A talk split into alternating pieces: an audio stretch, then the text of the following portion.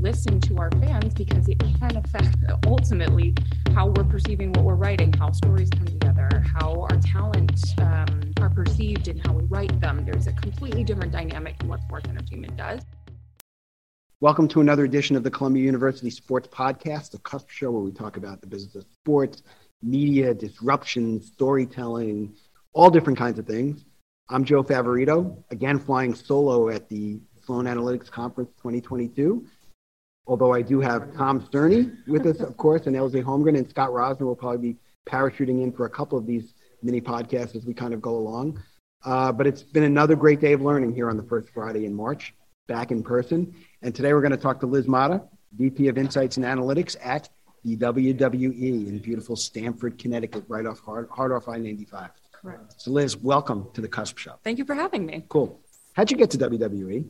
Oh, that was an interesting path. So I started. I'm going to bring you back a little bit. Promise it'll be quick. It won't go back that far, trust me. Not me. that So- far. Uh, so I majored in sociology in college because you're, you're doing a head shake already. It is amazing. Tom, everybody we've talked to has no conventional path. Yep, not great, at all. Which is great. I'm, political science. There you go. oh, look at you now. Look at me now. Yeah. So Uh, where, where'd you go to school? University of New Hampshire. Okay. Uh, I'm Wildcats. from Connecticut. Uh-huh. Okay, Cats, let's go.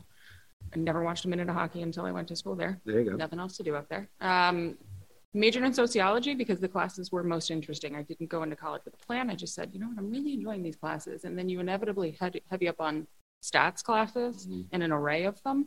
And, you know, on paper in high school, I would have been the last person to head to a stats class or heavy up in any kind of math in any capacity. But, you know, the power of the sociology degree is the massive amount of reading and processing in the writing, but then it also does pair with really pretty applicable, applicable math. But like most of my millennial peers, I graduated a semester early in December 2007, which I was very lucky um, because I missed that 08 crash just Mhm. Wow. in time. Yeah. Sheer dumb luck. Um, but like many of my peers, I, I graduated college with a hilarious amount of student debt.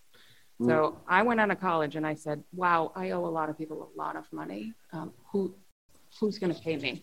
I didn't. I didn't go. Here's what I want to do, and here's my first step, and maybe the you second one. the. I went, "Who is going to pay me any amount of money so I Mhm. can start getting out of this debt?" Very responsible. of you, by the way. I, I mean, the amount of debt that the, the kids my age were looking at was Disgusting. so horrendous Yeah. that it, it was survival mode more than it was anything else. And even for a state school like UNH, that surprises me a little bit, but not really that much. insane. Yeah. Completely insane. And then, you know, people who were middle of the road, very much like my family, it was, you know, you didn't qualify for any of the stuff that you needed that could actually cut into the. Yeah. So it ends up being ridiculous at the end of the day. Um, but I was extremely fortunate in that I uh, found a job at Horizon Media in New York Wow. City, largest independent Yep. media planning and buying agency.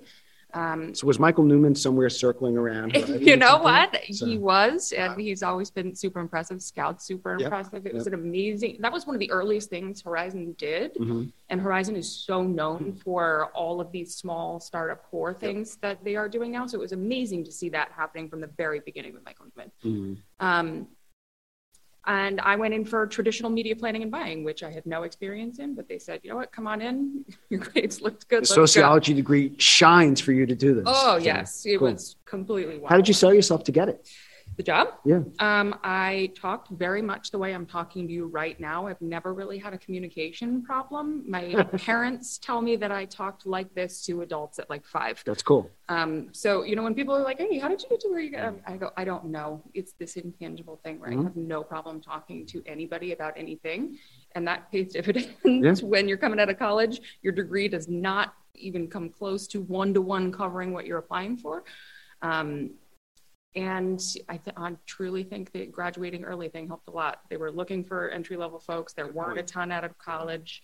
Um, and the fact that I got out early was kind of a, another bonus endorsement for me. So So you get to Horizon, and what do you do? I go into media planning and buying, and zero offense to Horizon, this is a me problem. I got bored almost instantly um, because at the time there wasn't really social digital. There were like 10 digital people downstairs, and they were the youths type situation. Like this is again, this is early 08. Um, so I went down, I complete twist of fate, a longtime family friend, Taylor Valentine, who is still at Horizon. Um, we passed each other in the hallway, and I had no, what are the odds of that? The joy of showing up. That's the beauty of this. The odds are astronomical. I can't even Mm. begin to work that out. Um, we passed each other in the hallway, and I went, "Oh my god!" I didn't even know he was there. Mm. Um, and he was working in organic social at the time. Mm. So I said, Hey, man, I would love to learn more about what's going on. If you need any help, if you just need a body or somebody to go look something up, I'm one of the kids. I know it. Bring me downstairs. And he was like, Done. So I did a mini, I'm throwing air quotes, uh, Mhm. I did a mini internship. And then, I mean, within a month or two, they started doing paid slash organic social. So I just went right into that. Um, and then from there, it, it was pretty quickly going into paid social, ramping up, Facebook ad spend, um, blogger outreach. All of that was fun and exciting. But then, you know, it was Taylor and a couple of the other leads at Horizon who were like, "Man, we should really be listening to what people are saying on, about all this out there and not just be on the blogs. I mean, like there are tools like Radian6 Mhm. where you know you can start listening to what people are saying on Twitter. And they, I remember it was in a room full of folks on that social team at the time, and they were like, "Yeah, we're thinking of hiring somebody pretty senior and starting up a practice." And in the room, I, I, it was one of those lightning bolt moments where I didn't even stop to think. I just raised my hand. I was like, "You want me to do that?"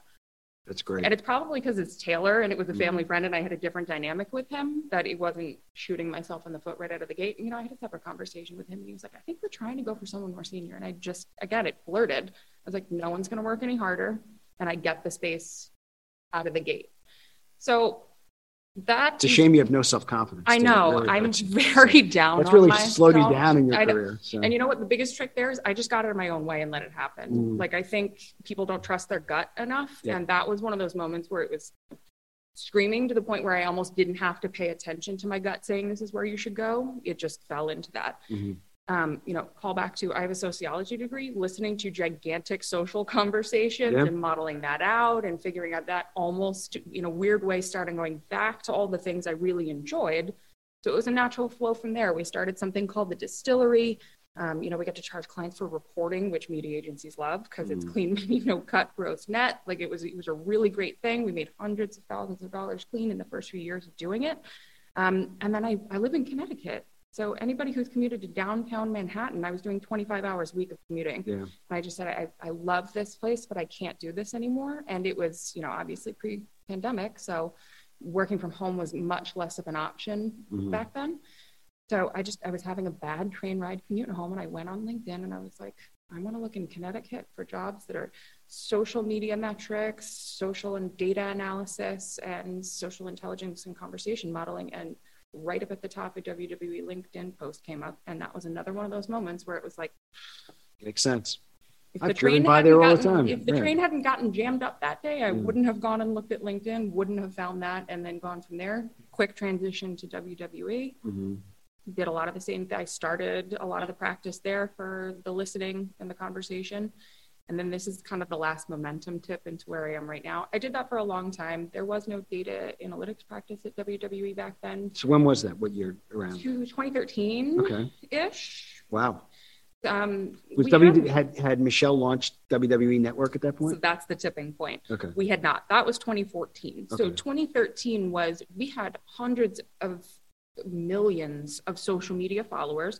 So and, and WWE is phenomenal at that. I mean, it's just a huge version of the house, right? So it's natural to what WWE does. Um, so we were just getting our heads wrapped around those numbers, the followers, the performance metrics that were available at the time, and modeling social media conversation. We're very unique from sports in that, you Mhm. know, we we are live 52 weeks a year, multiple nights a week, um, and we listen to our fans because it can affect ultimately how we're perceiving what we're writing, how stories come together, how our talent um, are perceived, and how we write them. There's a completely different dynamic in what sports entertainment does. So I did that, and then we started WWE Network, Mhm. and all of a sudden we were throwing off an unbelievable amount of first-party data, and you know, very intelligently, Michelle Wilson and everybody at WWE was like, "Wow, we really got to get a handle on this and start pulling it all together and getting kind of like a 360 view of the fan together because we have tickets, now we have subscriptions, we have T-shirt buyers, we, we've got all of this stuff." Let's pull it together. And that's how the data analytics practice started. Wow. Um, so they started bringing in brilliant people data scientists, data modelers, advanced, advanced stuff. And then um, Tandy O'Donoghue, who's sure. heading up strategy at the time. I worked with Tandy together. Tandy's an amazing human yeah. being.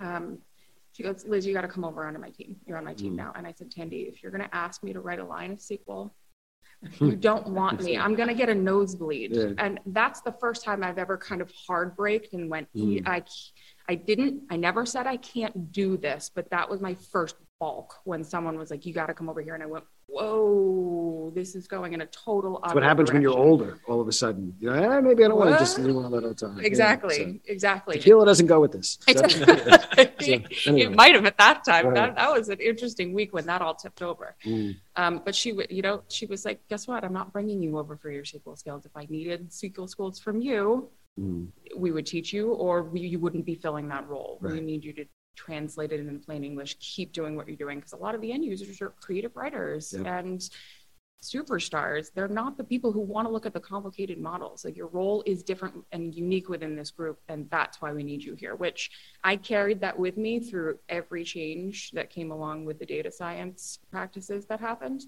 And you know, now we're living in a world where WWE Network in the US now just runs through Peacock. So we're not throwing off first party data anymore. And right. now we've transitioned off into a world where we're doing a lot more, we're focused a lot more on fans in a, in a different way. So completely non traditional path, amazing opportunities. Um, that have gotten me to the point where I'm almost full circle again with a ton more experience, right? Like I'm kind of back to where I was in terms of I'm still listening to gigantic groups of people, but now I'm so much more dangerous when it comes to other data sets that you can pull together to make it make sense and humanize it because you can have all the data in the world. And I'm sure everybody has said this, not in this room necessarily, but 400 times at the conference already. Mm-hmm. You can have all the data in the world you can be a league with every bit of information about how somebody's pitching or shooting or anything like that. If you're trying to explain it to coaches or make it land or get people to buy into it, you can't just launch data at them. You have to Gotta humanize it. Yeah. yeah and it's not even it is it it, it can be because that's how i talk with mm-hmm. i hire people who are 10,000 times smarter than i am and i go you got to bring it down to my level mm-hmm. but in reality and that's how i talk to them about it to get them to buy into doing it because that's a long-term skill mm-hmm. but in reality no one's dumbing anything down you're bringing it to the highest possible level of everybody can make the business yep. decision about it yep. and everyone is on the same page which is so challenging. It's the mm-hmm. it's the most difficult thing I think to overcome to be super good at the day to day work, but then also go, you know, they've invested dozens of hours into this analysis. I need you to come in with the three most important things about it and kill the 75 other things you wanted to call out, no matter how brilliant they were. Like that's mm. a hugely learned skill set. So before we get to our last two questions, one more about the WWE.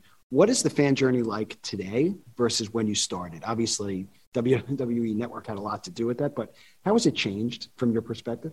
I think the growth of digital and social has been the biggest change mm. from my perspective as someone who's been there for quite a long time. Um, and, and, I think WWE was a forerunner on that. Um, we, again, it, it, was just naturally endemic to us in terms mm. of social media is just a giant version of the house. If you mm-hmm. are ever at a live event for WWE, the crowd interaction is unreal and they are reacting to every small and major thing that's happening. And you can read the room if you're versed enough or if you're a fan. Um, social acts exactly like that. So the way I don't think it's changed dramatically. I think the channels through which we do it have expanded. Mm-hmm. Um, and WWE is the type of brand that's like, hey, TikTok's out there cool we're on tiktok immediately right? And then and then we go from there. Um, so the fan can just reach us in more places and it's such an emotionally invested and focused conversation with them rather than just you know launching highlights at folks. We part of what we do in creating superstars and characters is you want to believe in them or you want to hate them um, and we can craft that. It's not just about what they can do in the ring. So social is just and digital have enabled so much more of that um, than existed in the past. Cool. So the last two questions we ask everybody is with everything you look at, how do you stay up to date? Where where the podcasts you listen to, the places you go to listen, uh, the learnings that you've had, and then um, for people who are transitioning and coming from a sociology degree, you know, an interesting transition into how you got to where you are. Um, what's the advice you give people either transitioning or just kind of starting out? So how do you stay smart, and then how do you kind of stay involved and, and, and give advice to people? Mhm. Um, attending conferences like this, first of all, are huge because Great to show up. great to Mm. show up, Yeah. especially these days. The Mm. fact that I'm sitting so close to you guys and I we're talking face to face is No so masks. very new. Don't It's tell so anybody. exciting. Yeah, So- well, Mhm. Too late. too late. um, I do a lot of calling and talking to people. I mean, if that's not clear, that is one of my core strengths is just connecting with people and having just plain English conversations. Mhm. So I am a big fan of, you know what, I'm going to take this hour instead of having it be the meeting. We're just going to go grab coffee, lunch, something along those lines. Like it, you, it cannot be beat. And it was possible during COVID. It just had to be over a screen, which is not as fun, but it was still very possible. Right. There are other, you know, as a woman in the space, I listen to plenty of podcasts and conversations that are focused on um, not just data analytics, but business in general. So Erica Nardini, Mhm. CEO of Barstool, she's also on the WWE board. Her Token CEO podcast is game changing. I listen to it every single week. And as someone who's younger and female in the space, I mean, if you're easily offended, don't listen to it. She's swearing her head off. It's okay. Um, You can but- drop f bombs every once in a while. right. And I mean, it's, Yeah. but that's how people communicate. And I feel like anybody can, it's- the, the lack of polish is polish, Right. right? Like it's, It's just authentic. It's who she is. Exactly, Right. hundred percent. And then, just as it relates to advice, I mean, all I've done every single time is just raise my hand, e- either in a question of being, I get, I have no problem going. I have no idea what you're talking about. Explain that to Mhm. me. And I, if someone was like, "How are you pulling that off without sounding like an idiot or uninformed?" I don't know. I couldn't pinpoint it. All I know is I've just gone, no, that's not my area of expertise. Please teach me about that brand new person in the company that who reports into me. I have no problem with that. That's why you're here. Mm. Um, and then just raising my hand and saying, I mean, I would never say it out loud, but internally, I'm like, I have no idea if I can do any of this, but I'll figure it out. Yep, me, pick me for that. I want to do that project. Well, I have at least enough confidence to know I know the right people, or I can figure it out myself as we go. But just keep raising your hand. How, um, just out of curiosity, how long did it take you to pay for student debt? Uh, I just finished it up last year. Congratulations. Thank you. It was a big day. I had Yeah. a drink. Yeah, and you burned the book. I mean, I remember burn the book. I actually, you guys don't have this, but I had a book. Like you had to mail in like a coupon. Oh, I have a Oh. Google spreadsheet That's good. Well, that I that's have who you are. dozens of rows Yeah. of killed, dead, gone, Mhm. paid. Cool. Uh, Liz Motta, WWE. Thanks for joining us on the Cusp Show once again. Another great learning experience. Hopefully for everybody who's been listening in. Uh, I'm Joe Favorito. Again, pinch hitting solo. Although I am sitting here with Tom Cerny and LJ Holmgren. For my co-host Tom Richardson, you've been listening to the Cusp Show, and we'll see you down the road.